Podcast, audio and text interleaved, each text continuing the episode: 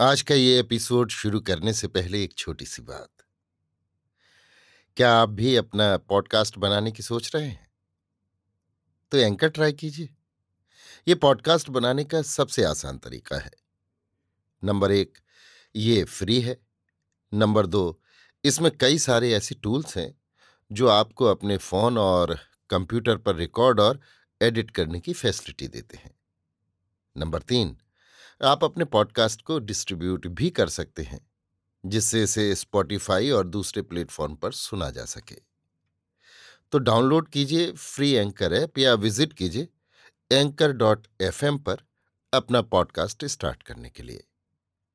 ये तो थी एक छोटी सी जानकारी, और अब शुरू करते हैं एपिसोड का सिलसिला।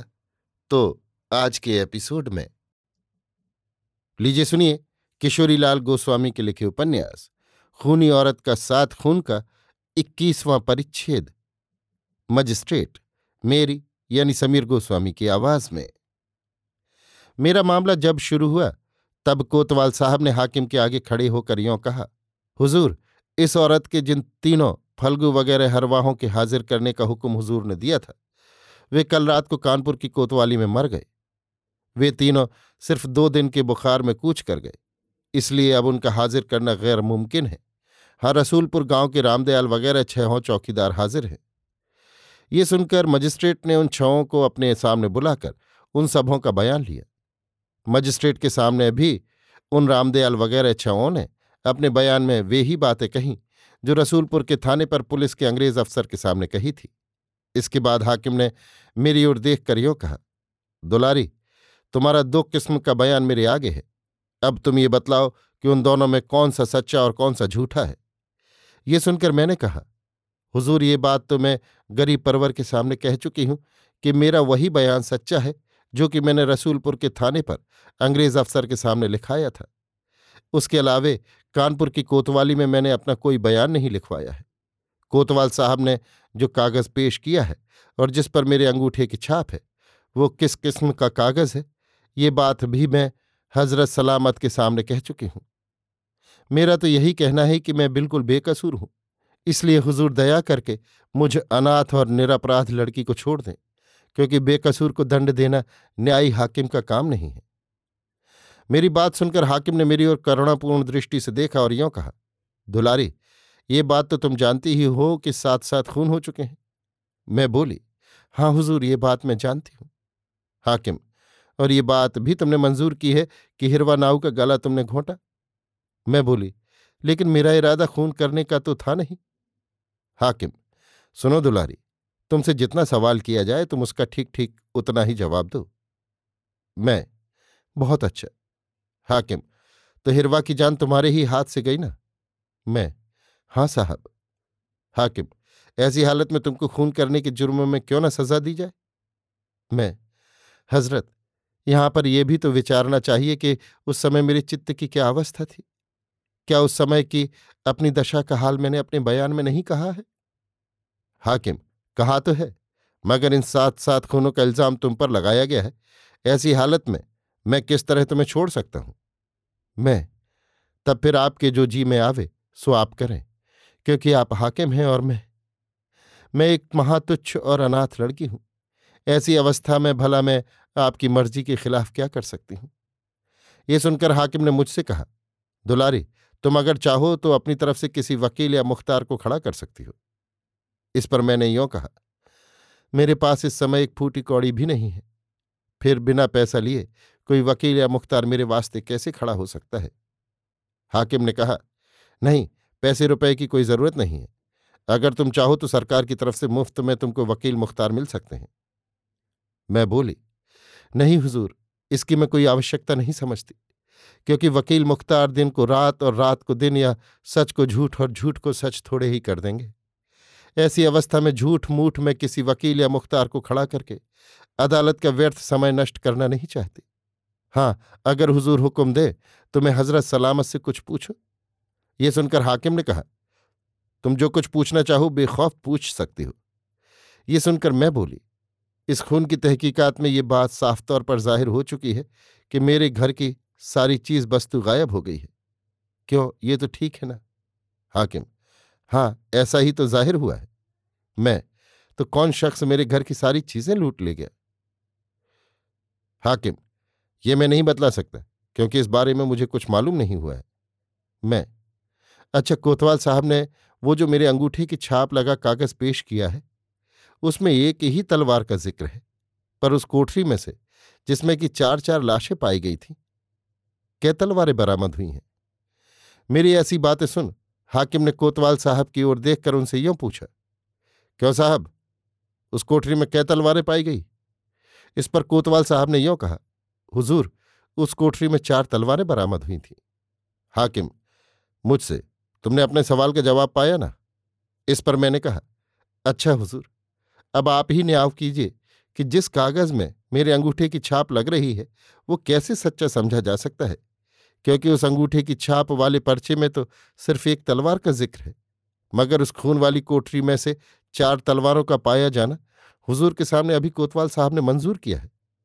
क्या इतनी बड़ी भूल कोतवाल साहब की भूल का फ़ायदा मैं नहीं उठा सकती? ये सुनकर मजिस्ट्रेट साहब ने कोतवाल साहब की ओर देखा, जिस पर उन्होंने यों कहा कि, हुजूर, मैं एक पुराना कारगुजार मुलाजिम हूँ और इस लड़की के साथ मेरी कोई दुश्मनी नहीं है। फिर भला मैं इसे नाहक फंसाने की नीयत से कोई बेजा कार्रवाई क्यों करूँगा? बस, मेरे आगे जो कुछ बयान इस नौ उम्र औरत ने दिया, वही ज्यों कहते हुजूर की खिदमत में पेश किया गया। अब रही तलवार की बात, सो उसके बारे में ये अर्ज़ है कि वे चारों तलवारें इसके मकान से लाई जाकर कोतवाली में रखी हुई हैं और रजिस्टर में दर्ज भी की जा चुकी हैं। हाँ इसमें उनका ज़िक्र करना रह गया।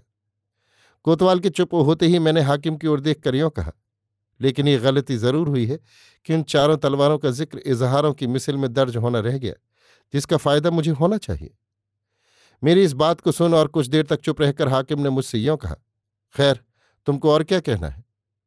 मैंने कहा, हुजूर, जरा इस बात पर गौर तो किया जाए कि जिन कालू वगैरह हथियार बंद लुटेरों ने मेरा सारा घर लूट लिया, उन्हें भला मैं अकेली क्यों कर मार सकती थी?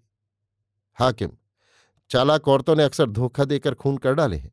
क्योंकि इज़्ज़त आबरू के बचाने का एक ऐसा ख्याल औरतों में हुआ करता है, जिस ख्याल की वजह से वे औरतें भारी से भारी काम कर डालने की ताकत पा जाती हैं। ये सुनकर मैं बोली अच्छा इस बात पर तो ध्यान दिया जाए कि अपने घर में हुए उन पाँच पाँच खूनों की इतला करने के वास्ते मैं खुद रसूलपुर के थाने पर गई थी। अब यहाँ पर यह सोचने की बात है कि अगर मैं ही खूनी होती तो खून की इतला करने जाती या अपनी जान बचाने के लिए कहीं भाग जाती?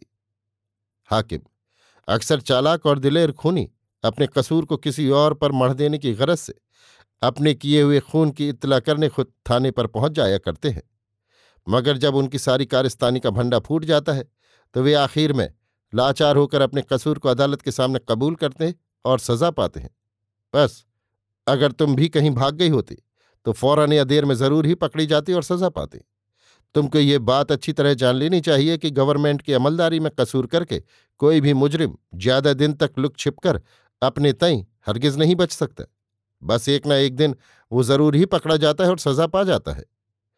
ये सुनकर फिर मैंने ये पूछा अच्छा ये तो बतलाया जाए कि रसूलपुर के चौकीदारों ने अपने बयान में ये कहा है कि मेरी, यानी मुझ दुलारी की बैलगाड़ी पर सवार होकर अब्दुल्ला थानेदार, हींगन चौकीदार के साथ मेरे गाँव की ओर गया था।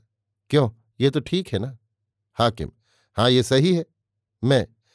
तो फिर मेरी वो गाड़ी या बैलों की जोड़ी क्या हुई? हाकिम, ये मुझे नहीं मालूम। मैंने कहा, पर गवाहों की गवाही से ये बात साबित हो गई है कि अब्दुल्ला दौलतपुर गाँव में इक्के पर चढ़ा हुआ पहुँचा था और वहाँ से रसूलपुर गाँव में जब वो रात को वापस आया था, तब भी वो इक्के ही पर सवार होकर आया था। क्यों, ये भी ठीक है ना? हाकिम हाँ ये भी सही है, मैं तो इससे ये बात साफ़ तौर पर ज़ाहिर हो सकती है कि मेरी गाड़ी और बैलों की जोड़ी अब्दुल्ला ने ही कहीं रास्ते में टरका दी होगी। हाकिम, ये मैं नहीं कह सकता। मैंने फिर कहा, हुजूर, एक बात और भी है, और वो ये है कि रसूलपुर के चौकीदारों ने अपने बयान में ये कहा है कि जब थानेदार लौट आए और खाना पीना खाकर शराब पीने लगे, तब उन्होंने हम छौ चौकीदारों को ये हुक्म दिया कि अब तुम सब अपनी कोठरी में जाकर आराम करो। क्योंकि अब मैं उस कैदी औरत का इजहार लूँगा और उससे उन खूनों को कबूल कराऊँगा। इससे मुमकिन है कि वो औरत खूब शोरगुल मचावे। मगर तुम लोग उसकी चीख चिल्लाहट सुनकर यहाँ मत आना और अपनी कोठरी में ही रहना। यहाँ मेरे पास सिर्फ़ ईंगन रहेगा। क्यों हुजूर? ऐसा ही इजहार है ना? इस पर हाकिम ने कहा हाँ ये सही है। मैं बोली तो क्यों हुजूर? उस थानेदार की उन बातों से क्या उसकी बुरी नीयत का पता नहीं लग सकता? हाकिम शायद?